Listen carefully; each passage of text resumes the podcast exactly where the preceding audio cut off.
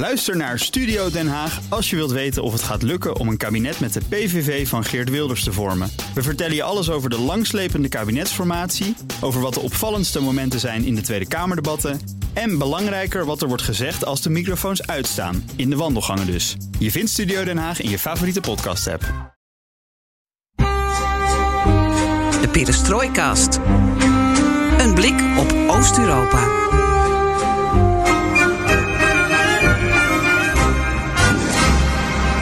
Welkom bij BNR Perestrooikast, aflevering 111 van de enige podcast van Nederland die volledig oog voor het oosten heeft en geeft. Een aflevering waarin wij op zoek gaan naar. de mol. Wie is de Mol vindt namelijk dit seizoen plaats in Albanië. En dat wist de Perestrooikast al een jaar lang. Wie onze mol is, dat hoor je straks. Spannend. Jij bent een keer in Albanië geweest, toch? eh, Ja, Waarde Geert-Jan. ik heb het artikel weer eens opgezocht. Ah. En hier voor me liggen in print. Bestemming onbekend was de titel. Een foto van eh, ja, een weergeloze brug. Zo'n stenen brug die je eigenlijk alleen maar daar eh, in, in, in rijken tegenkomt. Waar het Ottomaanse Rijk groot is geweest. Ik heb opgeschreven: nergens is het zo idyllisch dobberen als in de thermale wateren van Benjo. Oh. Onder de beroemde Ottomaanse brug. Deze brug markeert het einde van de vijf kilometer lange Lengaricho-vallei. Waar de Vjosa-rivier meandert en het Nemecherka-gebergte zich als prachtig wandelgebied presenteert. Met onze gids als eh, model, want eh, zo gaat dat vaak bij reisverslagen. Dan heb je gidsen en taxichauffeurs die de fotograaf dan graag gebruikt als eh, object. En Mooie plaat. Ik ben zelf ook vaak Wie is de fotograaf? Michael de? Haspe, Ah. Vlaming, geweldige gozer. Ja, Mooi, goed zo. geweldig om mee op stap te gaan. Dat was 2015. Ja, ook op veel plekken geweest. eh, toen eh, zowel eh, kust als UNESCO-steden als noorden van het land. Alleen die Tirana niet zo goed verkend. En het noordoosten van Albanië Mhm. echt.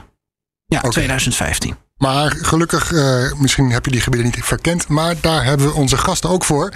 En samen met hen stelt de Perestrooikast een eigen Wie is de Mol Albanië samen. Heerlijk. Gaan we ook laser gamen? Geen idee, moet dat? Dat, dat hoort in een Wie is de Mol Oh. spel. Oké. Welke hoogtepunten van het land van Albanië moet je echt niet missen? Nou, dat doen we dus hier in de studio met Stefan van Dijk. Woonachtig in Kosovo, maar hij viert meerdere keren in het jaar vakantie met zijn familie aan de Albanese kust. Eigenlijk is dat een soort Balkan-traditie, zeker voor landen die zelf geen kust eh, hebben. Riviera, eh, Ja, iets. geweldige Riviera. Ja, geweldig. Ja, ik ga heel veel superlatieven gebruiken deze uitzending. En we spreken ook met de enige echte Pieter van Os. Daar is hij weer. En aan de lijn hoor je ook zo luisteraar Albert Koevoet. Leuk. En natuurlijk komen we met nieuws. Geert-Jan gaat in op Triple P, oftewel Pegasus Perikelen in Polen.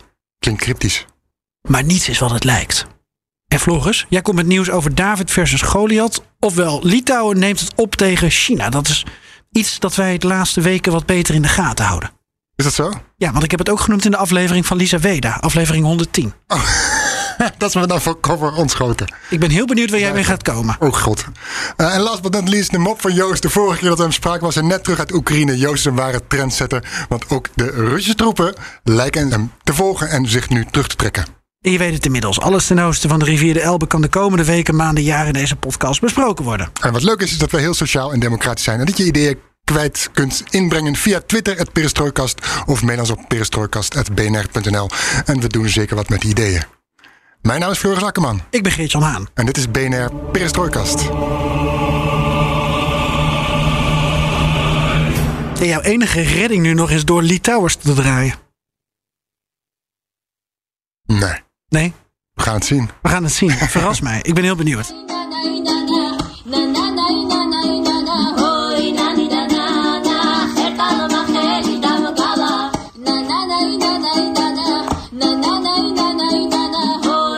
Weet dus niet met welk nieuws jij komt. En jij weet niet met welk nieuws ik kom. Ja, we hadden, Dat weet ik wel. We hadden, eh, dat moeten we toch even benadrukken, spectaculair dit jaar willen afsluiten, mijn waarde Floris. Samen met de luisteraar, met een volle Georgische maag, vol met hapjes en wijn en met een goed gesprek over de zuidelijke Caucasus. Maar het was ons niet gegund. Nee, er was een perestrooikafé gepland op dinsdag 21 december. Maar Omicron en vooral nieuwe overheidsmaatregelen gooiden roet in het eten. Maar niet getreurd, want dat betekent dat de voorpret nog langer duurt. Ja, en we zijn natuurlijk heel blij geweest en, en trots met al die vele, vele, vele aanmeldingen. Want we waren drie keer uitverkocht geweest, echt waar. Dat krijg je met een gratis event. Zoveel animo eten. voor het wel en wee van Georgië en Armenië. Ook vanuit geopolitiek oogpunt aanschouwd. Het eh, doet ons veel deugd. Ja, maar wees niet getreurd. Degene die zich hebben aangemeld, eh, we schrijven dit Perestrooi Café gewoon door. Dat we samen met het instituut Klingendaal ergens in het voorjaar hopen te kunnen organiseren. Terug naar het heden. We beginnen met dit land.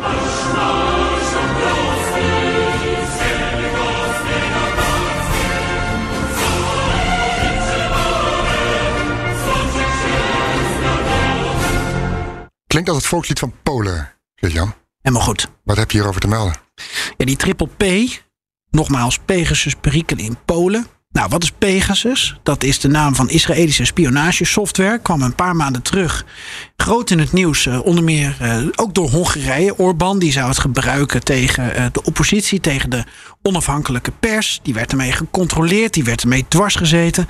En Polen is nu het volgende land waar dat virus in opspraak is geraakt. Ja, en die software lijkt te zijn gebruikt op een gevoelig moment. Een soort Watergate-achtig moment, namelijk tijdens de parlementsverkiezingen van 2019. Ja, Watergate, dat is hoe eh, het nu eh, bijvoorbeeld eh, wordt omschreven door Ekke Overbeek, de correspondent van, van Trouw in Polen, die samen met Michiel Driebergen eigenlijk dat gebied covert. En hij schrijft inderdaad, dit lijkt het Poolse Watergate te worden, de afluisteraffaire die in 74 de Amerikaanse president Nixon ten val bracht. Afgelopen week werd duidelijk dat de Poolse regeringspartij Recht en Rechtvaardigheid, PiS, geheime diensten gebruikte om de oppositie te bespioneren en in discrediet te brengen. Dat zou betekenen dat de verkiezingen die PiS in 2019 een nipte meerderheid gaven, niet eerlijk zijn verlopen. Duidelijk, verhaal van Ekke in, eh, in Trouw. Hoe werkt het Pegasus?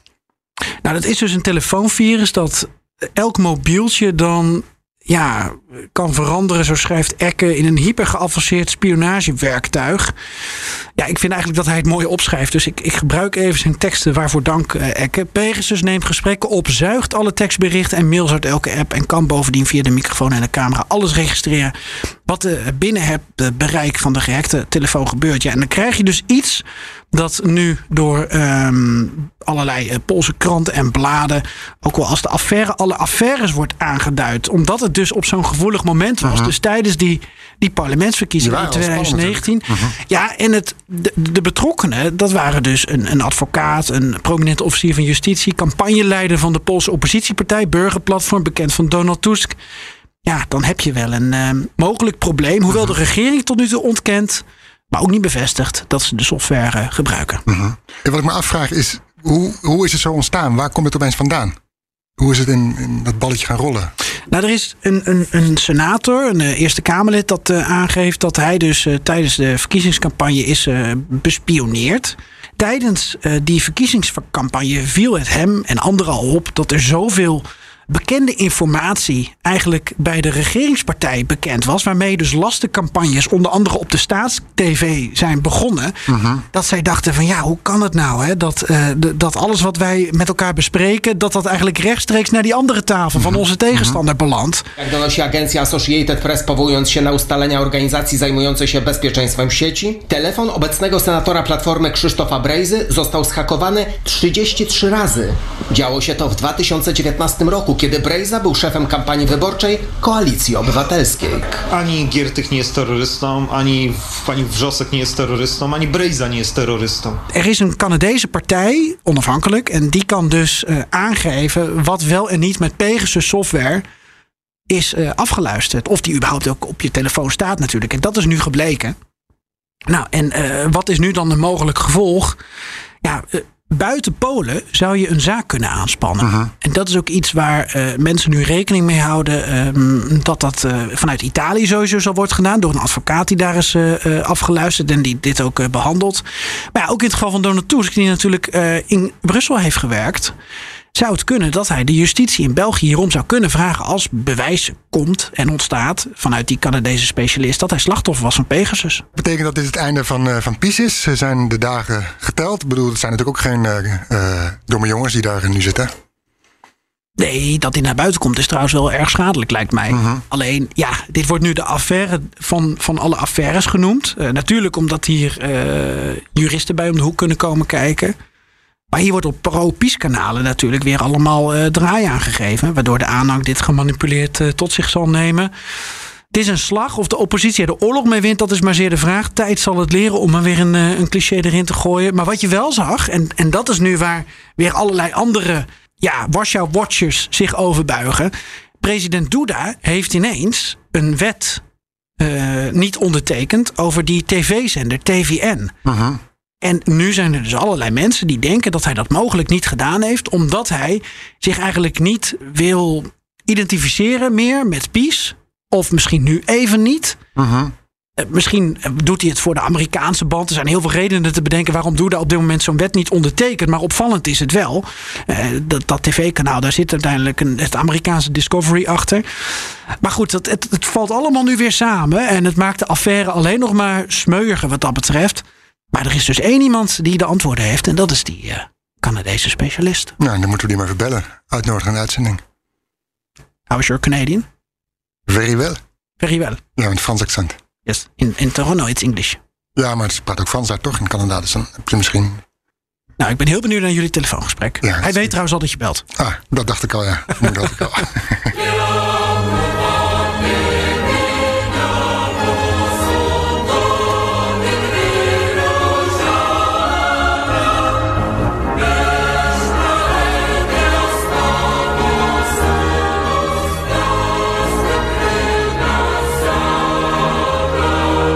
Wanneer heb je het nou gehad dan over uh, China en Litouwen? Hier is dus het probleem. Ik heb het net tegen je gezegd. In onze laatste aflevering, ja, 110 met Lisa Weda, heb ik het gehad over Gabrielius Landsbergis. Ja, op die manier. En in die top, in die top 10 lijst. Of die, ja, maar waarom staat hij in die top 10 lijst? Ja, dan, dan snap ik het. Omdat hij als minister van Buitenlandse Zaken ten strijde trekt Ja, tegen ja, de Chinese ja, draak. En natuurlijk, wij hebben het achter de schermen er al vaak met elkaar over gehad. Moeten we hier niet een keer een uitzending aan besteden? Je Mhm. hebt gelijk, hebben we nog niet uitgebreid gedaan. Wat dat betreft is elke aanvulling die jij nu gaat leveren wenselijk. Maar ik weet niet meer zo goed wat je toen zei, maar laat ik het gewoon, Nee, dat heb je nu drie Vertellen. keer aan mij duidelijk gemaakt. laat ik het gewoon vertellen en dan zien we wel of, eh, of, of we het dubleren. We zien wel wat ik ervan onthoud. Precies, ja. Oog om oog. Inderdaad, dat. Vertel, wat staat er op het spel? Heel goed. Nou, om bij het begin te beginnen. China en Litouwen zijn in een ruil verwikkeld sinds het Baltische land en EU-lidstaat eh, Taiwan eerder dit jaar toestond een ambassade te openen in de hoofdstad Vilnius. Nou hoef ik jou niet uit te leggen, Nee, Jan. nee, wat je ook zegt. Je hoeft mij het niet uit te Nee, leggen. precies. Dat Beijing Taiwan als een afvallige provincie ziet in elk land dat met Taiwan, Taiwan nauw banden, aanknoopt, kan op verzet uit China rekenen. Litouwen, nog even voor de duidelijkheid, gebruikt voor deze nieuwe ambassade de naam Taiwan. Nou, China reageerde eerder dit jaar daar woedend op en riep zijn ambassadeur terug uit Litouwen. Tot zover de baas van deze ruil, die verder gaat. Nu heeft China multinationals tegen multinationals in ge- gezegd hun banden met Litouwen te verbreken op straffen van uitsluiting van de Chinese markten. Althans, dat zeggen een hoge Litouwse overheidsfunctionaris en de industriekoepel van het Baltische land tegen persbureau Reuters. In ieder geval, of het allemaal klopt, weet ik niet. Maar er zal ook wel een soort van informatieoorlog nu gaande zijn tussen die twee landen. In ieder geval de eh, Litouwse vice-minister van Buitenlandse Zaken, Mantas Adomenas. Dus die, die man die staat onder degene die ik laatst in die aflevering Ja, heb genoemd. hè? die, die ben je gewoon glad vergeten toen. En die zegt, we, we hebben gezien dat sommige bedrijven contracten met eh, Litouwse leveranciers op, opzeggen. Hij zei niet om welke bedrijven het gaat. Hij zei dus ook niet Chinese. Nee, of hij nee, zei niet dat- welke nee, hij Chinese. zei, precies. Hij zei het past wel in het verhaal van dat eh, eh, Ja. multinationals eh, hun banden moet verbreken en Ja. geen toegang hebben op de Chinese markt. Zoals? En daarnaast zou dus China de Duitse toelevering voor eh, Continental, die zit in de autobranche, autofabriek, auto, Banden. banden, onderdelen, onder druk zetten om geen onderdelen meer te gebruiken die in Litouwen zijn gemaakt. Ik weet helemaal niet eh, hoeveel Litouwers er in China zijn. eh, Maar er zullen ongetwijfeld ondernemers zijn. Hoe zit het eigenlijk met hun veiligheid in, in China? Is het spel al op die manier ook op te wagen? Nou, ik weet niet, van Litouwse zakenmannen weet ik nog niet. Wat wel is gebeurd van, eh, bij diplomaten. Die, ja, die hebben het land verlaten. Met behulp van Europese EU-diplomaten. Omdat ze zich niet meer veilig voelden. Ze, hun diplomatieke eh, papieren zouden ze moeten inleveren. En daar waren ze bang dat ze hun diplomatieke onschendbaarheid zouden verliezen. Dus hebben ze het land verlaten eerder, de- eerder deze maand. En eh, ja, aan die kant eh, voelen ze zich niet meer veilig. Hoe het met bedrijven zit, hoe het met zakenmensen zit. eh, dat weet ik niet. Nee. China trok eerder ehm, nog op met Litouwen in dat eh 17 plus 1 Ja, eh, ja, eh, ja. format. Waar ik het drie weken geleden over had. Eh, het is eigenlijk eh, eh, 16 plus 1 nu geworden. Litouwen eh, zei er is veel te veel politieke invloed van China nu in Litouwen. En Ja. dat was eigenlijk alleen als economisch bedoeld. Ja, ideale ingang natuurlijk voor China om dan voet op Europese bodem te zetten. Maar zou je kunnen zeggen dat die glans nu van dit format af is, nu dit zo blijkt en andere landen misschien ook wel met de billen bloot moeten of willen of gaan? Ja, nou, dat zie je ook wel. De andere landen komt steeds meer besef dat die eh, samenwerken, het 17 plus 1 diplomatieke format, hè, waar Litouwen zich al eh, heeft uit teruggetrokken, dat die eigenlijk niet zoveel oplevert. Desillusie over economische kanten. Eh, China maakt het heel mooi en, en, eh, en, en, en, en als, verkoopt het als, als een droomplaatje, maar, Er wordt ook heel veel geld in geïnvesteerd, laten we wel wezen. maar er staat natuurlijk ook iets tegenover. Ja, politieke invloed. Precies. En daar, eh, eh, wat bijvoorbeeld Litouwen zei van ja, we kunnen beter samen optrekken met de EU, EU daar een eenheid vormen dan ons laten afdrijven richting China. Wat je, dus er zijn landen die steeds meer twijfelen aan de waarde van, van dat 17 plus 1 format. Hoewel China op zoek is nog steeds naar nieuwe landen om eh, die daarbij aan te sluiten. Ondertussen is wel zo dat Slowakije knopt banden aan met Taiwan. Dus eh, ook Slowakije zit in dat format van die 17 plus 1, 16 plus 1. Eh, maar goed, dus de volgende rel tussen tweede David en Goliath lijkt alweer in de maak. Ja, en ik denk Tsjechië ook. Want de piraten die zijn precies, nu in de regering gekomen. En we weten al vanuit ons interview eerder met de burgemeester van Praag... met de piraat uh, Zdenek Riep... Ja. dat hij uh, pro-Taiwan is en heel erg anti-China. dus, en dat past weer in de geest van Václav Havel. Um, ja, heel benieuwd wat dat voor katalysator in de regio heeft. Ja, nou, ik heb wat, wat, wat, wat, wat stond bij Bloomberg. Laatst is het achter een taalmuur, maar ik kon nog net de kop lezen. Dat Litouwen is een voorbeeld van ja, hoe, hoe nu een democratie uh, botst met, uh, met China. En uh, welke lessen en hoe je dat moet aanpakken. Ik zeg diplomatiek boycotten bij de Olympische Spelen. Ja, en ik vond nog wel één quote leuk. Op de, de Chinese ministerie van Buitenlandse Zaken, de woordvoerder daarvan, zei dat Litouwen aan de andere kant stond van wat juist en rechtvaardig is. Als bepaalde mensen of krachten in Litouwen erop staan samen te werken met onafhankelijkheidsstrijdkrachten van Taiwan en verder op het donkere pad, pad gaan, zullen ze uiteindelijk in de prullenbak van de geschiedenis belanden. Ik herken veel huidige Russische teksten hierin. Ja. Het is interessant dat je dit hebt uitgekozen als onderwerp. Ik vind, ja, dat uh, is, wat, je ook, wat ik las in verder artikelen, Litouwen heeft natuurlijk de ervaring, de erfenis van de Sovjet-Unie. Dus die kijkt, voor die kijken al uit, deze landen, ja, ja. of het nou op de Balkan is of in de Balten. Iedereen heeft natuurlijk onder een bepaald, bepaalde dominantie geleefd. Precies. En, uh, Misschien kunnen ze ook stiekem niet zonder. Nou ja, je bent een klein land, dus je zoekt natuurlijk samenwerking met grote landen en sterke partners ja. om sterk te staan. Ja, precies. Je zoekt samenwerking, maar je laat je niet gijzelen. Litouwen niet.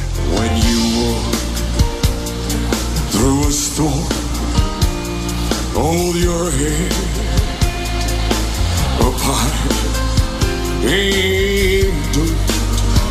Don't be afraid the. Dan is het tijd voor Wie is de Mol? In een van de mooiste landen uit onze regio, waar ik in ieder geval ben geweest, Albanië.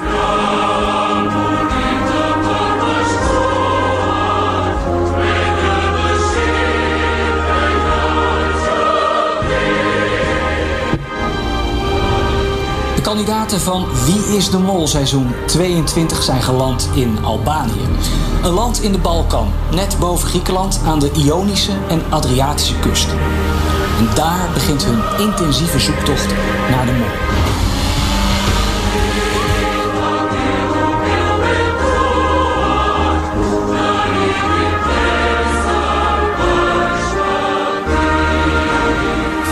2 januari wekenlang primetime op de Nederlandse televisie. De mooiste beelden van Albanië. En een Nederlandse spelshow die daaromheen is gebouwd. Wij van de Perestrooikast hebben natuurlijk enkel oog voor het decor. En hebben besloten onze eigen hoogtepunten van Albanië samen te stellen. Kijk, laten we wel wezen, Floris. Het is fantastische marketing voor Albanië. Zagen we eerder ook voor Georgië en Tsjechië, waar ze ook waren met Wie is de Mol. Bekend maakt bemind, dat is gewoon zo. En het is Albanië gegund, want het heeft de toeristen ontzettend veel te bieden. Hier in de studio aan mijn rechterhand Steven van Dijk. Al jaren woonachtig in Kosovo, maar meerdere keren in het jaar viert hij vakantie in Albanië. We zijn zeer benieuwd naar zijn tips. En aan de lijn is ook de grote Pieter van Os, gevierd auteur en net terug uit Albanië. Hij moest er een beetje om lachen. Ja, om, zijn, om, om jouw aankondiging. Spotten natuurlijk, hè, bedoel. Ja, hallo Pieter, fijn dat je er bent. Gewoon naar de wc, zo Ja. dat. Dat ben ik. Je, je woonde daar enkele jaren. Je bent, je bent dit jaar weer teruggekeerd hè, met je, met je Ja. gezin. deze zomer. En mijn oudste dochter, die is 15, die heeft nu al vreselijk heimwee. Dus ik ben vorige week weer even naar Albanië gegaan. Omdat zij daar, zij zat er al, ze zat, ze zat de dagen te tellen. Ze vertelt ook mensen in Nederland waarom Albanië zo'n een leuker land is. Kijk, mijn dochter van 15 heeft natuurlijk niet zoveel last van armoede en corruptie. Dus voor haar is Albanië alleen maar warm, leuk, bergen, mensen zijn aardig, goed eten. Er zijn niet Niet alles al verklappen, Pieter, anders uh, loop je. Ja, maar dit is vanuit het perspectief van zijn dochter. oh, je ja, bent, nog niet hoe hij je bent geïnteresseerd in zijn dochter. Geven, ja, nee, topland dus. Oké, okay, punt. Oké, okay. nou Stefan heeft er ook niks meer aan toe te voegen. Nee, helemaal niet. Prachtige samenvatting. Uh, Geert-Jan, geef even de aftrap. Wie is de mol in Albanië? Wat denk je dat de kijker gaat zien en waar hoop je op? Nou, ik hoopte vooraf op veel drone shots, uh, bunkers. Adriaan den Dolaert. Um, ik denk ook dat ze gaan paragliden. En ik heb inmiddels ook nou, de, de, de trailer gezien uh, van ongeveer anderhalf minuut. En ja, je ziet inderdaad dat ze ook volgens mij aan het paragliden zijn. Ze zitten in de lucht. Ik weet niet of dat de juiste sport is, Stefan. Is dat paragliden? Heb jij hem gezien toevallig, die trailer?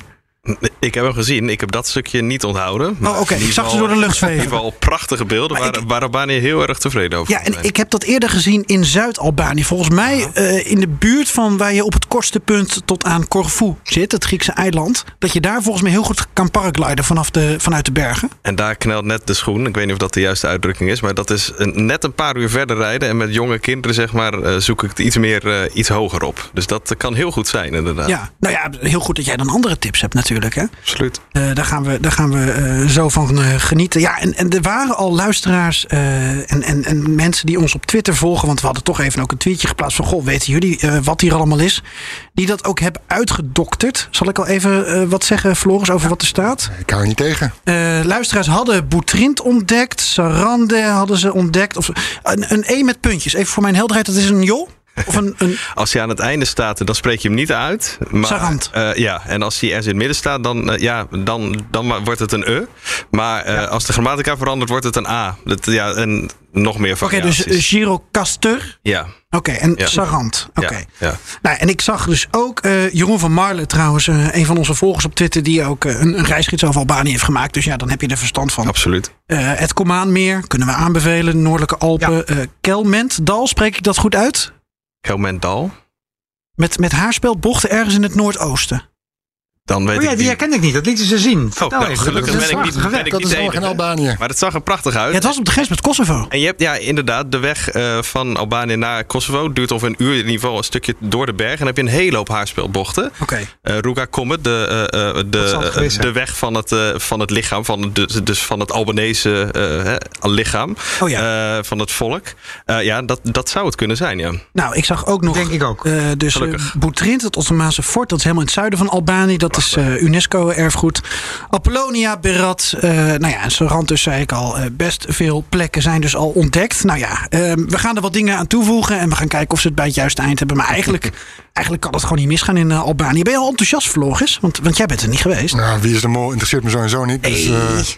Nee. Maar Albanië, ja, het lijkt me heel bijzonder. Ik vroeg me af, Pieter, Stefan, misschien ook zometeen onze gast, extra gast. zijn jullie geraadpleegd? Door Wie nee, is de Mol? Nee, ik hoorde het op een gegeven moment. Pieter hier, sorry. Dat, uh, dus Wie is de Mol uh, nee, in Albanië. Zeggen, ja. mm -hmm. En toen werd mij heel erg verteld, dat mag je absoluut niet vertellen. Dat vond ik toen extreem kinderachtig. Dat begreep ik niet zo goed waarom. Mm -hmm. Ja, waarom zegt ze het dan tegen je? geweest. Maar nu langzamerhand begrijp ik waarom. Dat is kennelijk een enorm ding dat je dus niet weet waar dat dan plaatsvindt. Uh, dat wie is de bol. Maar ik dacht echt stelletje aanstellers. Maar komt dat ik nooit naar het programma kijk. Ja. Maar uh, ik vind dat natuurlijk wel heel leuk voor Albanië. Hè? Dus ik ga nu toch heel enthousiast doen. Nee, maar, dus ik ga nu wel kijken. Je moet ja. het verkopen. Ja, precies. Ja. ja. Als we dan één keer jouw vrouw erbij mogen betrekken. Uh, die sinds dit jaar geen ambassadeur meer is in Albanië. Nee. nee. Dit is geweldige marketing voor Albanië. Zal, zal ook zij beamen. Hoe kijkt zij hiernaar? Zij heeft dus ook niet zoveel met het programma. Of, of jullie kijken niet nou, samen ze wist er wel meer van dan ik. Dus zij, zij probeerde me uit te leggen dat het echt vrij normaal was dat ik daar mijn mond over moest houden. Dus ik mocht jullie ook niet twitteren en zo. Ik mocht, allemaal, ik mocht helemaal niks erover zeggen. Maar uh, nu is het uh, bekend. Dus maar nee, zij weet het allemaal wel iets beter. En zij was er ook enthousiast over. Hebben we een keer een goede bron die dicht bij het vuur zit, hebben we er niks aan ja, eigenlijk. Sorry, hè, helemaal niks aan me. Het kost hem gelijk zijn huwelijk. Als hij nou, wat is nou de keuze? Ja. Perestroika of zijn huwelijk? Ik ja. wil weten. Ja, ja, ja precies. Nou, ja, daar komt het op neer. Um, nou ja, ik noemde net een aantal dingen. Uh, maar ik denk dat het ook wel leuk is om, om, om te beginnen in. Um, in categorieën? Of, of heb je een andere vraag om mee af te Het trappen? draaiboek Floris? volledig kwijt eigenlijk. Nou, je hebt al een paar mooie plekken genoemd. Maar Ja. eh, wij alle drie hebben vast eh, dingen toe te voegen. Oké, ja. Eh, eh, nou, alle drie. eh, misschien, misschien laten we dan gewoon die luisteraar erbij behalen. Ja, eh, eh, Albert Koevoet hebben we aan de telefoon. Sluit aan, waar ben je, Albert? Ik ben gewoon in Rotterdam. En waar Het precies? Tirana van Nederland. Rotterdam Noord. Ah, oké, heel goed. Ehm moet even terug naar een jaar geleden, Geert-Jan. Ja, eh, eh, dat de perestrooikast en met name de fans van de perestrooikast voorspellende gaven hebben. Dat bleek, en ik denk ook dat het bijna exact een jaar geleden is, uit dit fragment. Geert-Jan, we hadden nog een prijsvraag eh, uitstaan eh, via Zeker. Twitter. En de winnaar is Albert Koevoet. Want hij stelde een zeer originele vraag, vonden wij. En Albert die vraagt voor Pieter... als Wie is de Mol volgend jaar, dus 2022... gewoon in Albanië zou worden opgenomen... welke twaalf spectaculaire locaties in Albanië... zou jij, Pieter, aanbevelen aan de makers? Goeie vraag. Ja. Ja. En, ik weet nog, eh, Pieter, weet jij nog hoe, hoe dat gesprek uiteindelijk tussen ons verliep? Ja, ja, ik herinner me dit allemaal wel zo'n beetje. En, eh, Je had antwoord voor één tip. Ja, ik weet in ieder geval, ik, ik weet nog dat ik Fosco Pooijer volgens mij zei. Ik weet niet of Albert daarmee eens is. Maar een, een gek nee. dorpje. Ja? Ja, dat, dat, eh, dat herinner ik me nog, ja. Ja, Ja, da- daar Veel, veel, geschiedenis, maar inmiddels niet... niet, ja, niet, niet zoveel te zien, nee. Oh, nou, en toch hebben we, we hebben hem wel vastgelegd als tip. We kunnen nog even luisteren een jaar geleden. Eh, Floris, ik heb het, Het antwoord namelijk opgezocht. Ja, het antwoord van Pieter. Even checken, klopt het? Fosco Pooijen. Dat was de, een van de grootste steden van de Balkan. En het is nu een kapot dorp met een paar schaapherders... die ook nog eens een taal spreken die bijna niemand kent. Nou, daar moet, je, daar, daar moet de mol naartoe. Oké. Ik ben benieuwd of ze naar je luisteren. Of wil je er meer over horen? Dat is de... Nee, nee, eh, nee, denk ik. Nee, nee wat, wat, wat, wat wil je nog zeggen, Pieter? Nee, ik moest er erg om lachen. Omdat ik, ik had nu ook al de neiging om te zeggen van... Nou, je wilde nog wat toevoegen. Je wilde nog Nee, wat toevoegen. Dit is je kans. Oh, dit is mijn kans. Ja. Nou, er is nog. ehm, eh, Oké, het leuke is dat je ziet wat fresco's uit de 18e eeuw. En daar hebben dan soldaten van Enver Hoxha. eh, en Enver Hoxha was de dictator van een atheïstisch, eh, communistisch land. Die hebben daar allerlei graffiti overheen gekrast en gedaan in de jaren 50, 60. Dus dan zie je direct verschillende. Nou ja, fases uit de Albanese geschiedenis in zo'n klein kapot dorpje. Maar wat is nou de, de, de aantrekkingskracht dan van deze specifieke plek die je gekozen een beetje, het, het voelt heel ver weg. Want het is ook in het oosten van Albanië. Het voelt een beetje aan de andere kant van de wereld. En je hebt een beetje de sensatie van dat Forum Romanum in Rome. Weet je, van, je ziet nog een paar brokstukken. Maar je leest dan tegelijkertijd in de gids dat het de grootste stad van de Balkan was. En dus dan moet je verbeelding aan de gang worden gezet. Dat vind ik zelf heel leuk.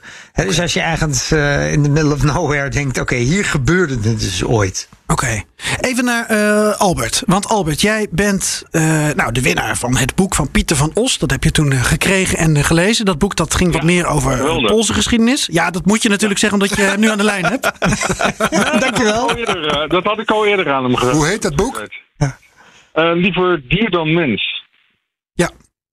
Correct. Dan heb je het goede boek gelezen. Pieter heeft er meer geschreven. Dus, eh, Goeie, goeie opgestuurd. Maar eh, toch ook even naar jou, Albert. Want jij hebt een, een fascinatie voor, voor Aden Dolaat. Je bent een Aden Dolaat-kenner, kunnen we geruststellen. En dat is leuk, want ik denk toch, als we het hebben over het Nederlandse haakje met Albanië. dan kom je toch ook wel, denk ik, voor een deel bij Aden Dolaat uit. Dus, nou ja, we hoorden net die trailer van Wie is de Mol. We hebben een paar plekken genoemd waar zij gaan komen. Zat daar iets Den Dolaats tussen? Ik heb de trailer met een half oog gezien en ik heb niet direct iets herkend. Ehm, Ja, er wordt gezegd het meer van Komaan. ja, oké, maar ik, ik heb bijvoorbeeld niet eh, zeg maar, de bekende plekken uit TED of, eh, of wat dan ook gezien. Meer van Skoda ook niet. Dus ik heb geen eh, scènes uit, uit de herberg met het hoefijzer nog ontdekt. Maar goed, dat kan nog, dat kan nog komen. Ja. Nou, eh, vertel even, Aden Dolaert, eh, wie was het? En eh, wat was zijn link met, met Albanië en de Balkan? En, en zijn, wat is zijn, zijn Albanese voetafdruk? En waarom is dat zo tof toch om, om ook, ook voor ons eens te gaan bezoeken? Ja, de, Aden Dolaert, Nederlandse journalist en, en schrijver. En reiziger ook. Heeft vanaf eh, eind jaren 20, begin jaren 30 eh, heel Europa en daarna de hele wereld zo'n beetje doorgereisd. Ehm, en, en hij kwam in, in Albanië, of door Albanië eigenlijk, eh, doordat hij een, een reportage in Griekenland zou maken over een opstand die daar was, een burgeroorlog. Maar voordat hij goed en wel in Thessaloniki aankwam, was de, de opstand al over. Maar had hij dus wel zijn laatste stuiver zo'n beetje in de treinreis zitten. En toen besloot hij om eh, dan maar te voet op weg te gaan naar Sarajevo. Want daar was nog iemand hem geld eh, schuldig. Ehm, en de kortste route eh, die liep nou eenmaal door Albanië. Dus toen kwam hij in dat toenmalige koninkrijk terecht. Doorkruiste dat. En eh, hoorde op een gegeven moment ook, eh, toen hij in Noord-Albanië terecht kwam, verhalen over bloedwraak en dergelijke, eh, is daar wat langer blijven hangen. En, en ja, is uiteindelijk wel gewoon doorgetrokken door Montenegro heen naar Sarajevo. Maar hij heeft later wel die verhalen die hij hoorde omgewerkt in een, in een roman. En dat is de herberg met de eh, geworden. En jij bent ook in, in Albanië geweest toen een monument van hem is onthuld. Ja, ik, ehm, dat, dat is jaren geleden. Toen werd in Ogriet, aan het meer van Ogriet. Uh, Ogriet ligt dan net in, eh, in Macedonië, Noord-Macedonië tegenwoordig, maar toen nog Macedonië.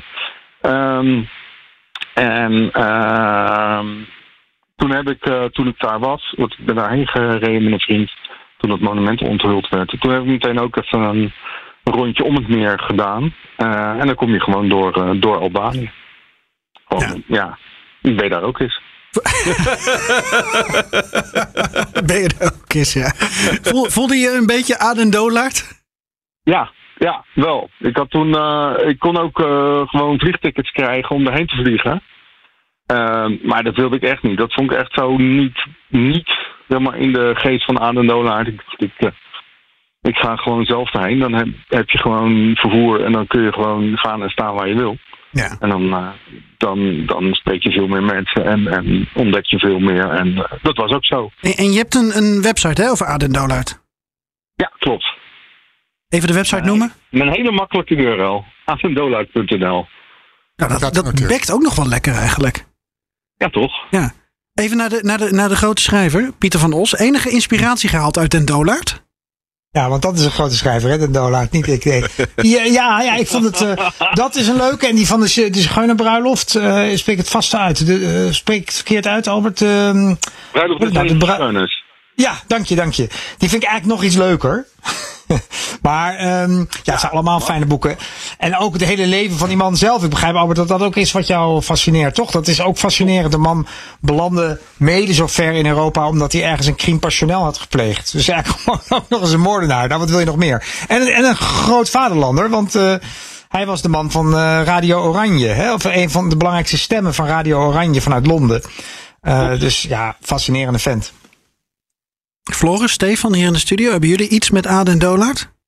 Als er ooit een eh, uitzending komt over Kees Verkoten, dan eh, ben ik de Albert Koevoet, zeg maar. Maar eh Aden Dolan, nee. En ik weet dat het echt vloek in de kerk is, maar eh, nee. Ik sluit helemaal bij je aan, Stefan. Dus eh, je bent niet alleen. Dus het, het was nu al leerzaam. Ja, ik zit met eh rode oortjes. Ja, is ook luisteren. die, die twee boekjes die we net genoemd eh, hebben. Die zou ik dan even bestellen, want het zijn, he- zijn ook hele dunne boekjes. Kun je die niet Ja, weggeven? ja, dat we daar een leuke prijsvraag aan koppelen? Of, eh, Met Hoefijzer Wie is de Mol? heeft, eh, jarenlang op de, op de literatuurlijsten van de middelbare scholen. Precies. Ja, ik vond dat hij gewoon lekker kort was. Precies. Ja. Ja, ja zo, zo ben ik aan Kees van Koten nog geraakt. Geen Oh ja. enkel excuus.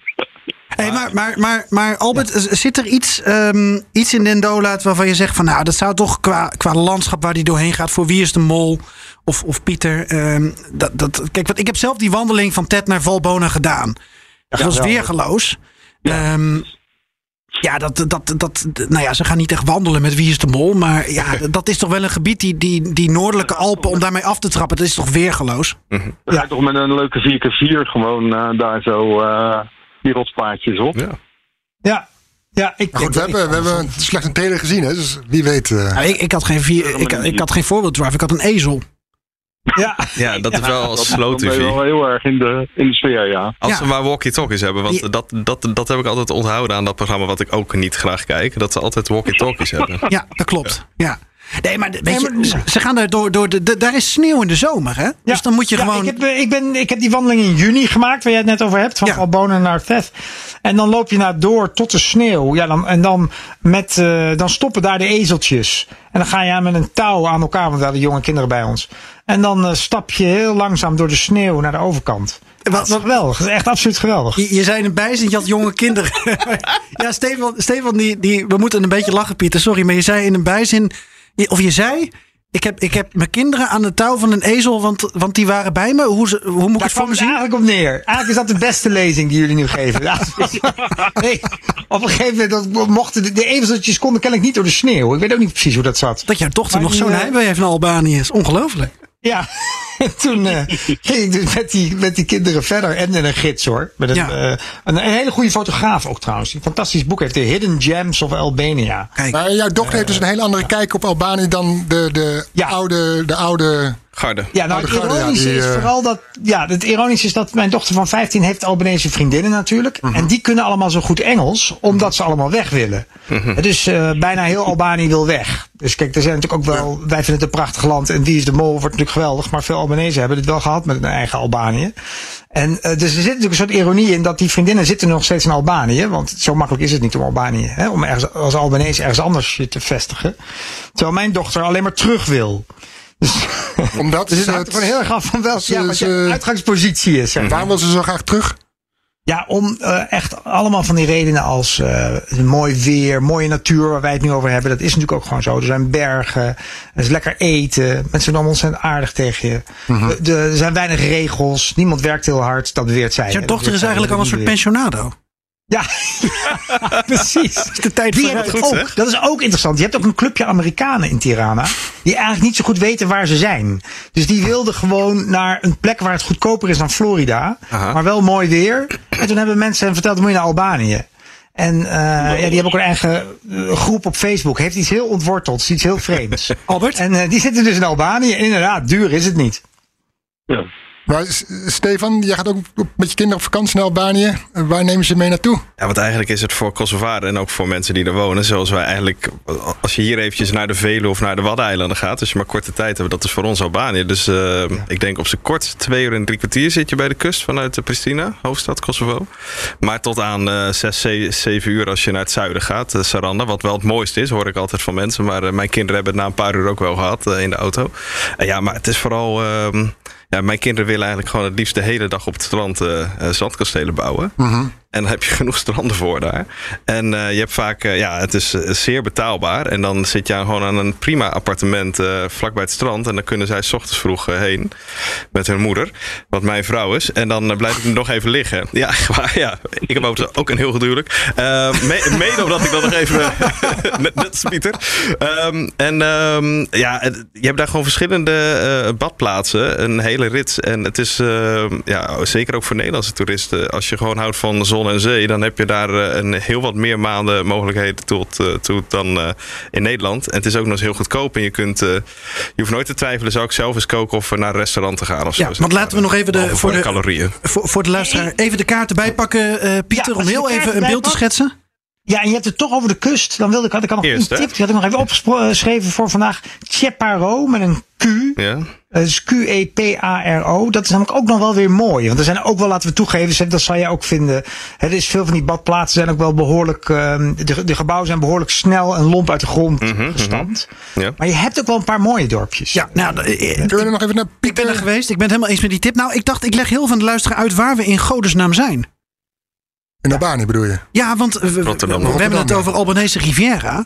Maar, Mhm. maar die is echt heel lang. En, ehm, want nou ja, je hebt dus eh, eh, eh, Montenegro. Dan heb je. eh, dan begint Albanië. Tot aan Griekenland. Ja, tot zover helder. Adriatische Zee, Ionische Zee. En die eh, Albanese kust, nou die Riviera, die begint eigenlijk niet gelijk aan het begin. Ehm, ofwel, Velipooie. Daar, daar, daar kom jij met je kinderen. Hè? Ja, of is dat, is wel. als je echt. eh, dat is niet het begin van de. Riviera, echt toch? Ja, Het is in ieder geval echt eh, voor ons heel dichtbij. En het is heel goedkoop. Ja, oké. En, en, en het zit inderdaad heel erg noordelijk. Ja, of, of dat de, de Riviera is, ja, dan, dan, dan vraagt het eigenlijk aan, eh, aan de verkeerde. Want ik denk heel praktisch. Er is zeg maar zon en strand. Ja. Beter dan de Riviera of niet? Maar je, je gaat er wel meer doen dan strand liggen of, of Nou niet? ja, kijk, eh, als ik alleen met, eh, met mijn vrouw ben, dan ga ik liever zeg maar, allemaal eh, tripjes maken zeg maar, voor de natuur en cultuur. Zeg maar. maar de kinderen vinden dat fijn. En ja, wij doen niet heel veel andere dingen dan. Nee, als we Ja, met je had zijn. Spanje kunnen zijn. Dus, Ja, nou, de- feitelijk ook. Alleen dat is zeg maar niet een paar uur rijden. En dat is duurder. Het is een stuk duurder. Nee, maar dat, omdat het zo, zo gemakkelijk is. Dat, dat als, Tuurlijk, van- als, als de van- kinderen om vrijdagmiddag uit school... dat, dat je er in een paar uur zeg maar, zit. Ja. Nee, maar ik dacht, eh, eh, Pieter, dat die eh, Riviera eigenlijk een beetje halverwege het land officieel begint met het Nationale Ja, Park. Ja, je hebt bij Flora, of Mhm. Het maar wil zeggen. Vandaar naar beneden is eigenlijk allemaal heel mooi. Maar ook nog daarboven, bij het stadje Lusne, waar ik toevallig erg in geïnteresseerd ben. Daar heb je de eh Caravasta. Ja. Eh, dat is een, een, een nationaal park. En dan heb je pelikanen. Eh, en bij Narta, iets verder naar het zuiden, heb je ook nog eens eh, flamingo's. Dus eh, dat is toch allemaal wel vrij spectaculair. Dat is gewoon heel mooi. En ehm, ja, dan kan je ook door, door een vogelclub een beetje laten rondleiden als je daar zin in hebt. En, dus je kan meer dus dan alleen aan het strand liggen. Absoluut. Eh, ja, er is ook nog een soort schiereiland wat pas sinds kort mag erop komen. Dat was altijd militair gebied. Dat ligt dan iets lager. Nou, op de kaart zal je direct herkennen. Dat ligt dus onder dat Narta, onder Flora. Eh, en als je daar dan overheen komt, dat is een soort bergrug. Dan heb je een soort uitzicht dat volgens mij in dat clipje zat. Dat clipje van Wie is de Mol. Dan kom je bij Himare. Of Himara. Ja. En eh, daar liggen allemaal mooie kleine plaatsjes. Dat is echt Riviera. Ja. ja, precies. Daar heb je zo'n schiereiland. Eh, En dat is echt zo'n geheime plek inderdaad. God, ik had het opgeschreven. Kom ik zo op. Maar eh, Floris kijkt naar me zo van... het is helemaal uit de hand gelopen, deze uitzending. Nee, nee, nee. Ik, ik vraag me af alleen af. Ik hoor de naam Pristina niet vallen. Is het geen, niet de moeite waard om naartoe te gaan? Dat is een Kosovo. Oh, dat is Kosovo. Oh, dat is Tirana. Ik ben in de war met Tirana. Sorry. Ja, Sorry. Oh, dat is nee, maar ik zit nee. met mijn hoofd Ah, nee, bij, de, bij, bij Dua Lipa alvast. Ja, nee, eh, mijn hoofd ook. Maar eh, nee, maar eh, ik, eh, op zich, eh eh, Pristina en Tirana voor, voor een buitenstander. Ik vind het helemaal niet gek dat je het door elkaar had. Ja, ik moet zeggen, ehm, heel veel mensen zijn laaiend enthousiast over Tirana. Ik ben daar zelf wat minder van. Eh, de stad is wel, eh, en ik ben zeker benieuwd naar Pieters eh, mening. De stad is wel enorm getransformeerd, zeg maar. En, met een relatief jonge burgemeester die, nou, ik weet niet of hij nu nog democratisch zo, zo populair is als een aantal jaar geleden. Maar hij had wel een beetje een popsterren-imago. En die heeft het, de stad in ieder geval een hoop kleur gegeven. Let- let- letterlijk bedoel ik dan. Ehm, en het een stuk hipper gemaakt en wat meer fietsen, et cetera. Ehm, en het is prettig dat het nog heel lang, heel ver in het jaar nog een beetje warm weer is. Alleen ja, ja ik, ik ben er geen fan van. En een Nederlandse architect, eh, die Floris en ik toevallig Ja, een paar maanden de- geleden hebben besproken. Winnie. Maas, die daar eh de boel aan het opknappen is. Ja, Onder ja, meer ja. die piramide natuurlijk. Het, Ja. het voormalige mausoleum van Enver Hoxha werd het genoemd. Een Ja. beetje de, de, de stenen puist geloof ik. eh. We hadden het als bijnaam. Ja. En nu is dat een enorm multicultureel centrum en opgeknapt en Ja. noem maar op. Bijna. Wordt, wordt. Ja. Wordt. Ja, Ja, ja. ik was er vorige week en het is, het is er nog niet, maar Ja. ze zijn wel hard bezig. Ja, met Startup Nee, en Centrum. ik, hij was bij jullie in een podcast, hè? Die, Zeker. ja. geluisterd. Hier als eerste. Ja, nee. Tirana is, is een beetje verschillende gezichten. Want aan de ene kant is het, het gaat wel heel hard met al die skyscrapers, zeg maar. Die enorme hoge lompe gebouwen. En zoveel dat de stad ook een beetje dicht slipt. Dus je, er komen ook, nou ja, je krijgt een probleem met files. Hè? Te veel auto's, te veel mensen wonen in het centrum nu. Ehm, maar ja, ik heb er drie jaar met heel veel plezier gewoond, dus ik ga er niet over klagen. Eh, ik, het, kijk, voor veel mensen in Kosovo, dus ik ben benieuwd hoe jij dat ziet. Ik had een goede vriend van me uit Kosovo die nu in Tirana woont. En die vond het eigenlijk een beetje droevig om te zien dat aan de ene kant eh, eh, de ontwikkelingen in Tirana gaan heel snel. Of dat dan met vuil geld of schoon geld gebeurt. Maar er gebeurt heel veel, er wordt veel gebouwd. Het verandert snel. En in Kosovo is dat ietsje minder zo. Er- Ervaar jij dat ook zo? En dat vindt hij dus heel jammer. Hij, vindt het eigenlijk, hij denkt dat het door Schengen komt. Hè? Dus Albanese mogen binnen Schengen visumvrij reizen en Kosovaren niet. Eh, hij, denkt dat dat een groot verschil is. Ik weet het niet, ik kan het niet nagaan. Maar eh, het is misschien wel waar dat het in Albanië allemaal wat sneller gaat. Wat zeg jij? De problemen van visumvrij reizen, daar zou ik graag een hele podcast nog over Ja, eh, ja, een spenderen. andere keer. Laten we dat, dat inderdaad een andere keer doen. Ehm, ik denk dat er heel veel ontwikkeling is de afgelopen jaren in, in Albanië. Maar ik moet altijd wel weer zeggen dat ik ehm, Kosovo op heel veel vlakken en ook misschien qua mentaal zeg maar veel moderner Mhm. vind. Kijk, uiteindelijk is eh Tirana ook wel zeker ontwikkeld, maar ik heb daar wel eens dat ik dan in een café zit en na 10 minuten maar denk, nou, ik, ik loop of naar een ober of ik loop uit het, eh, weer, weer, weer uit het café, Eh, want er is nog steeds niemand bij me gekomen. Dat is in, in, in Kosovo een, eh, een, een kleinere kans, eh, waar je dan ook nog gewoon met, met de euro betaalt. Ja, ik, ik vind ehm, inderdaad, als je stenen kun je makkelijk uit de grond slaan, maar over het algemeen Vind ik Kosovo zeker vergeleken Albanië altijd veel meer pro-westers, pro-Europeeser, eh, wat meer westerse mentaliteit. En het lijkt een wat optimistischer en, en, en gelukkiger volk. Eh, en daar hou ik wel van. Dus daarom ben ik erg verknocht aan Kosovo. Ehm, en dat is, maar goed, eh, absoluut. Kosovo eh, had veel sneller kunnen gaan en moet ook veel sneller zijn- gaan. Even, even naar Rotterdam Noord. Ja. Ehm, als je het zo hoort, Albert, dan, dan, dan sta je toch te popelen om af te reizen naar Albanië en, en Rotterdam zo snel mogelijk te verlaten. ja, nee, ik wil weer eh, even de, de diesel aan, eh, aan slingeren en gaan. Ja, en waar zou je dan het liefst naartoe willen gaan? Ik vond het meer van Ogiet echt prachtig. En, en heel veel mensen gaan dan natuurlijk naar Ogiet. eh, maar je kunt ook naar Pogradec, precies aan de overkant van het meer. Ehm, ja, toen ik er was, echt nog ja, veel minder ontwikkeld. Veel bunkers, dat wel. En verder eh, eh, nou, een beetje achtergebleven. Maar ja, ik, ik hou wel van een beetje een rauw randje. Dus ik vind dat wel gaaf. Eh, maar ik wil eigenlijk het liefst gewoon naar Ted. Dat, eh, daar een beetje door de, door de Noord-Albanese bergen eh, zwerven. En ik had, had was in ehm, oktober waren we op, eh, op Corfu. Dan zit je echt drie kilometer eh, van, eh, van Albanië af op een gegeven moment. Dus dan kun je naar, ehm, hoe heet dat, Sarande. Eh heb ik toen uiteindelijk niet gedaan. Eh, maar ja, dat, dat schijnt mooi te zijn. Maar dat is volgens mij waar jullie het net over hadden. Gewoon de, hele, de hele kust daar in het zuiden. God, dus, dus je hebt gewoon die hele vakantie heb je aan het strand van Corfu gezeten, zo uitkijkend op Albanië, zo van daar had ik willen Wat zijn. treurig, hè? Ja. Ja, ik, heb gezorgd, ik heb gezorgd dat op alle foto's zo'n beetje in een klein stukje Albanië ook maar, maar de rest van het gezin had daar absoluut geen zin in. Die zaten daar prima op Corfu. Vrouwen en kinderen spelen een centrale rol in deze aflevering. Ja, dat is inderdaad wel een gezinsaflevering. Mijn kinderen zijn gelukkig wat ouder. Oké. Ja, die, die kunnen zich eh, redelijk zelf maken verder. Maar eh, nee, ja.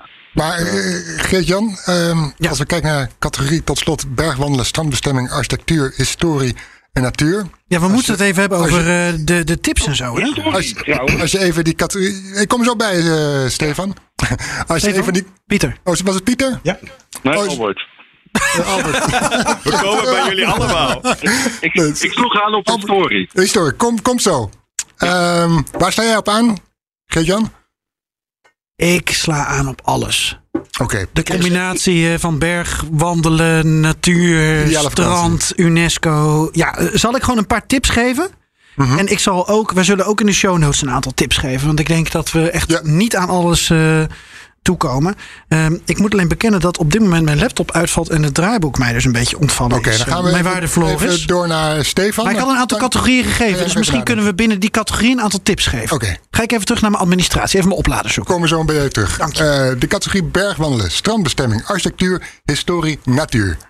Ja, Ehm, ik- voor mij is eh, naast die eh, hele Riviera wel echt de Berat wel eh, een van de belangrijkste tips. En dan, Mhm. ik zie ook kijken, nou, dat, dat is eigenlijk een soort stadje bovenop een berg. Met een, eigenlijk een soort, wat je va- vaker ziet, een fort ergens. Hè, dat zie je natuurlijk op meerdere plekken in Europa. Maar daar wonen nog echt heel veel mensen. Het is echt een dorpje met heel veel kerken. En je moet ook echt een flinke eind om, omhoog lopen. Maar het is, dat is echt super bijzonder. En beneden ook het, hele, de hele oude stad is echt heel bijzonder. Ook een deel met Joodse leven van, eh, van, van vroeger. En Kruja zou ik eh, daar ook aan toevoegen. Dat is waar eh Skanderbeu, de, de grote historische held van de Albanese, eh, waar die zijn fort had. En dat kun je ook bezoeken en dat met een museum erbij. En, ehm, In zo- kun je ook oog in oog staan met eh, George W. Bush. Lees ik in mijn reportage van een paar jaar terug in Albanië. Ik heb hem niet gezien. Standbeeld. Oh, oh, het standbeeld. Klopt toch, Pieter, of niet? Ik weet dat er in Tirana nog steeds een George W. Bush allee is. Hè, Er is een straat naar hem genoemd. Maar ik, ik vrees dat dat eh, ding van jou in Kruja inmiddels eh, Nou. weer door iemand omgesmolten is. Nee, Nou, ja. ik, ik kan mij ook voorstellen, Gert-Jan, dat eh Kruja is ook, ook gewoon een, een plek gewoon, eh, eh, op de begane grond, om het even zo te zeggen. Zeg maar. En d- d- dat is niet toeristisch, zover ik weet. Maar het is vooral het, het gedeelte omhoog de berg op, omdat je daar het fort hebt. Oké. Dus Maar weet ik ik. hoorde net Pogradec. Hè, dat zei... eh, Pogradec, ja. Ja, dat, zei, dat is erg tof. Ik ben het helemaal met je eens hoor. Dat het rauw en eh, een beetje achtergebleven. Maar vandaar kan je... Ja, moet je een heel klein stukje... Het komt niet precies door het stadje. Maar de Via Egnatia nemen. Dat is eh, ook een enorme tip. Het is een, een, de oude Romeinse weg. Dus echt verlengde van de Via Appia. Ging helemaal door. Dus uh, nou ja, bij Rome kwam Brindisi. Dan moest je met een boot naar de overkant. En dan kon je daarvan, wat nu Dures heet, helemaal naar Istanbul. Of Constantinopel. En er, omdat er nooit in, onder Albanië nooit zoveel gebeurd is. De laatste 2000 jaar. Is het de enige plek waar je nog heel veel stukken uh, intacte Romeinse weg hebt. Het is veel meer dan in Italië. Grappig. Uh, en ik had dus, dit wist ik ook niet als ik niet een vriendje had die klassieke talen heeft gestudeerd. En die alleen maar naar Albanië wilde om die weg te lopen. Voor de rest wilde hij niks zien. Hij wilde alleen die weglopen. En het mooiste stukje is daarbij Pogradec. Oké. Okay. Dus uh, dat wou ik nog even toevoegen aan jouw tip. Dankjewel. Albert, jij sloeg aan op uh, historie. Ja, jij zei uh, je hebt, ja, helemaal in het begin van de uitzending iets over uh, Nederland één draadje met uh, Albanië, namelijk Adendola. Maar we hebben ook nog onze held Major Thompson. Ja! Die jullie natuurlijk. Zeker. Zo. Dus vertel. nee, zal ik? Ja, Stefan. Ja. Ga even. Uh, Albert, ga Pieter, Floris. Nee, nee, nee Albert, vertellen jullie, vertellen jullie. Albert, Albert, Albert, Albert. Ja. De, ja, de eerste, bekend van de, de eerste Nederlandse vredesmissie. 1912, 1913, 1914. Ja. In ieder geval Balkanoorlogen. Um, het, het uh, nou ja, net. Zes maanden 1913. Ja, Kijk. Het net onafhankelijk geworden Albanië moest, uh, moest uh, nou ja, de gendarmerie opgebouwd worden en tegen allerlei vijanden beschermd worden. En daar is hij gesneuveld, volgens mij bij, in, in Dures ergens. ja. Dat was de eerste Nederlandse vredesmissie, volgens mij. Ja, klopt. Ja, en hij is in zijn rug geschoten. Dus het is allemaal heel lafhartig natuurlijk. Het was inderdaad niet best, nee. Maar de, de, verhalen over hoe die aan het eind gekomen is, uh, wisselen nogal. Er zijn uh, verschillende ooggetuigen die hebben allemaal een ander verhaal. Weet hij wel op zijn paard of was hij net afgestapt, uh, in zijn rug geschoten, in zijn schouder geschoten, van alles. Maar goed, het, het is een interessant verhaal en dan toch ook wel een, een linkje met van Albanië met Nederland al heel lang. Ja, en er is een steengoed boek over die uh, Thompson of deze hele vredesmissie geschreven. En die heet, dan zie je ook dat, dat is ook wel weer leuk voor mensen nu, het heet De Vechtmissie. He, want zoals die vredesmissies altijd de vechtmissies uitmonden, was dat toen ook. En het boek heet Vechtmissie en is geschreven door Edwin Ruis. Als ik dat hierbij even mag aanbevelen. Zeker, zeker. Uh, dat je die kent, ja. Als we even kijken naar de... En zes, en zes maanden in Albanië door, uh, door Fabius, uh, een van zijn luitenants. Nog even naar de categorieën. Pieter, bergwandelen, strandbestemming, architectuur, historie, natuur. Pik er eentje uit voordat Geert-Jan oh, de vloer nou, krijgt. Natuur, als mensen willen wandelen, is er een fantastisch soort van uh, agrotourismo. Want kijk, je, je moet ook wel een beetje lol hebben in. Kijk, er is veel natuur schoon, maar er is ook veel menselijke lelijkheid. He, dus er zijn, het is een, net als in Griekenland, een, een land met heel veel onafgemaakte betonnen gebouwen. He, uh, het geld was op, of ze wachten nog even tot er weer meer geld bij komt, enzovoort. Maar deze, deze Ferma Gran Albanique, dat is een soort, ja, een agrotourismo noemen we dat toch tegenwoordig. Een boerderij die toeristen toelaat. Uh, en dat is prachtig. Dit boerderijtje zelf is ook prachtig. Het is een hele mooie buurt. Het is helemaal verlaten. Het is de buurt van Permet. En dan kan je ook, de, uh, ook niet zo ver weg van de Fioza rivier. Die vrij veel nieuws is geweest omdat het... Nou ja, het dreigt, er dreigt dammen in te komen staan. En het is de laatste rivier die ongehinderd uh, in Europa ongehinderd naar de zee stroomt. Uh, die dammen komen er geloof ik nu niet hoor. Of net wel of net niet. Nou ja, dat, dat moet je maar even googelen wat de stand van zaak is. Maar het is in ieder geval heel mooi. Oké. Okay. Pieter, jij stuurde mij nog een foto van een stenen schip. Ja, dat vind ik zelf heel grappig. Iemand, uh, een van jullie gaf de tip Berat. Sorry dat ik niet helemaal. Ja? Dat komt dat ik uh, aan de telefoon zit. Natuurlijk niet helemaal uit elkaar uit wie welke tip gaf. Maar allemaal. Berat is natuurlijk fantastisch. Dat ben ik helemaal met je eens. En als je geluk hebt, kan je van die burgt. kan je nog zien dat er ooit heel groot in de bergheuvel aan de overkant Enver stond. Oh. En na, en dus na de dictator, Enver mm. Hoxha. Dus er was niet veel, veel meer om hem te eren. Maar nog wel genoeg soort van kalk om dus zijn naam heel groot op de uh, berghelling te zetten. En dan zijn de eerste twee letters omgedraaid in never. Oh, wat goed. Ja, ja wat dat goed, is fantastisch. Dat was nog even ik toe wilde voegen aan die tip. En als je dan naar het Berat toe rijdt, moet je een beetje een gekke weg nemen.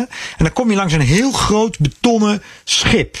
En het is gebouwd door een mevrouw die haar zonen. Het is, uh, die mevrouw heeft het laten bouwen. En ze heeft haar zonen verloren in van die bootjes die naar Italië gingen. Want veel Albanese wilden in het begin van de jaren negentig een ah, land ja. ontvluchten. Ja, bijna 25 jaar geleden dat die enorme scheepsramp uh, was. Waar, waar Freek de Jonge zelfs nog uh, geschiedenis mee schreef op zijn manier.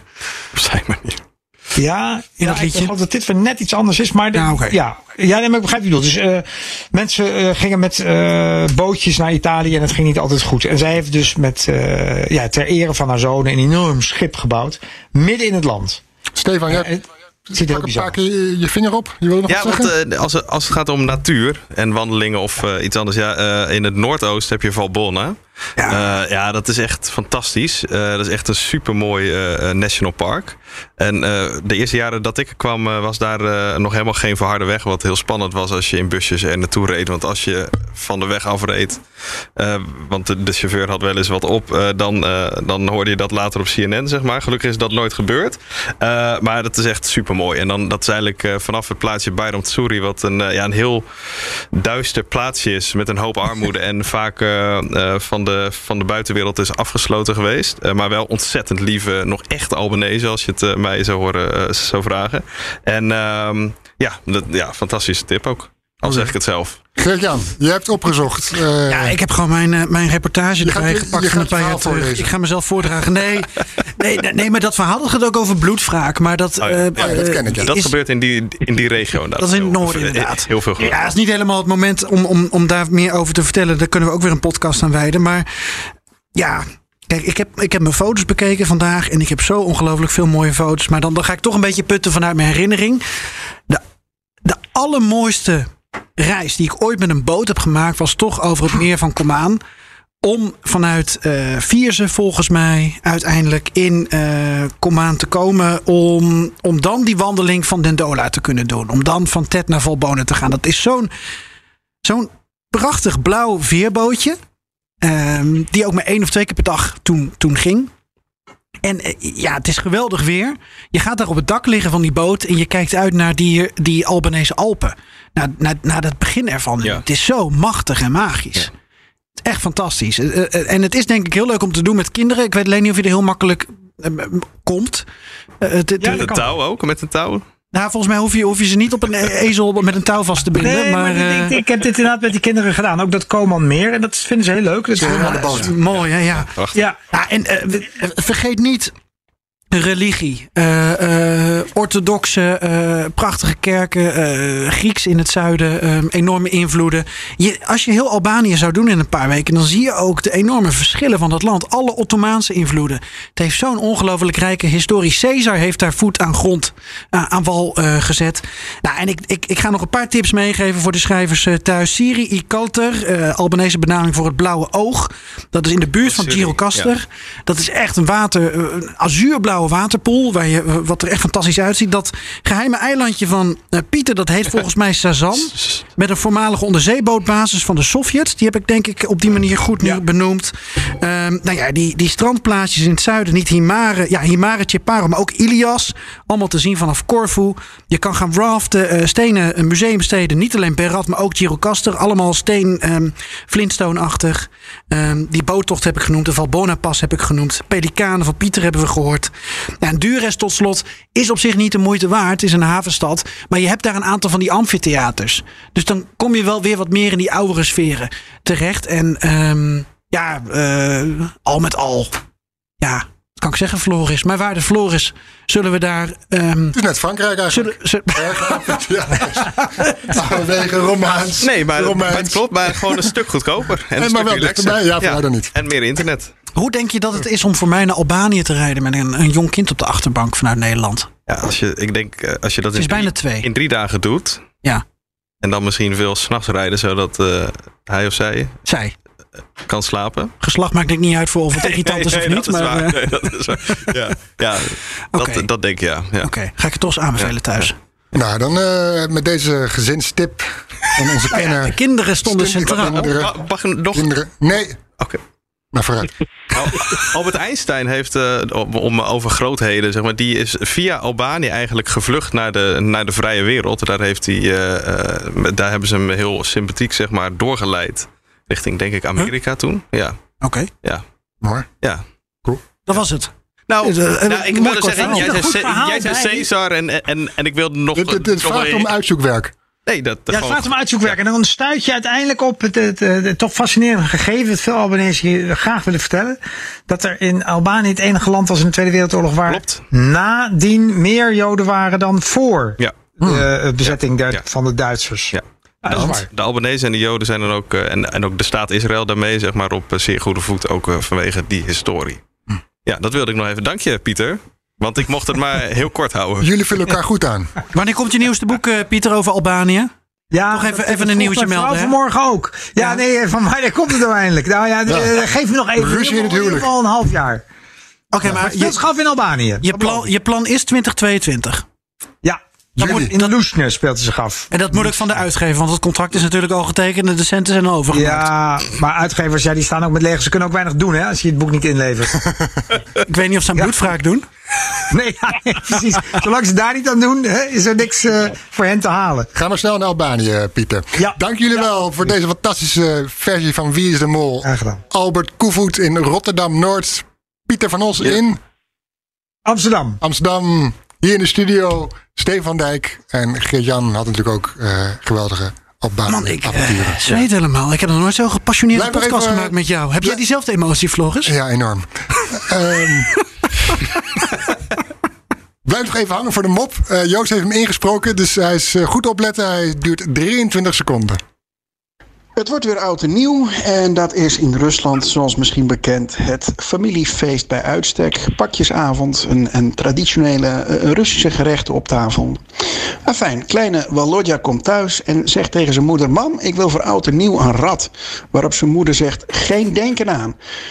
We eten gewoon salade olivier, net als altijd.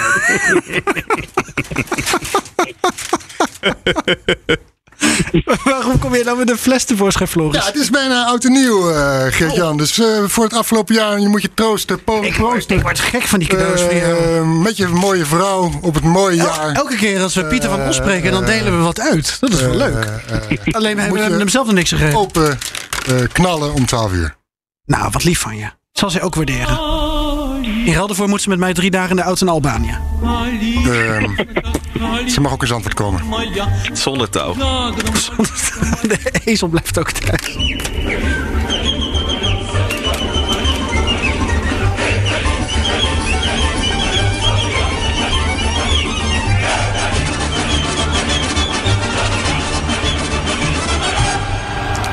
Gelukkig nieuwjaar vast. Dankjewel. Hoe zeg je tot ziens in het Albanese? Uh, Miropavsim. Dat was Pieter, Albert, Ja. Stefan. Tegelijk. Dank jullie wel. Aito. Pakka. Miropavsim. Ook Liesbeth Staats vind je in de BNR-app. Ja, heel handig. Luister live naar Kees en mij tijdens de Daily Move. Dan blijf je ook gelijk op de hoogte van breaking news en het laatste zakelijke nieuws. En daar vind je ook alle BNR-podcasts, waaronder de Perestrooikast. Download nu de gratis BNR-app en blijf scherp.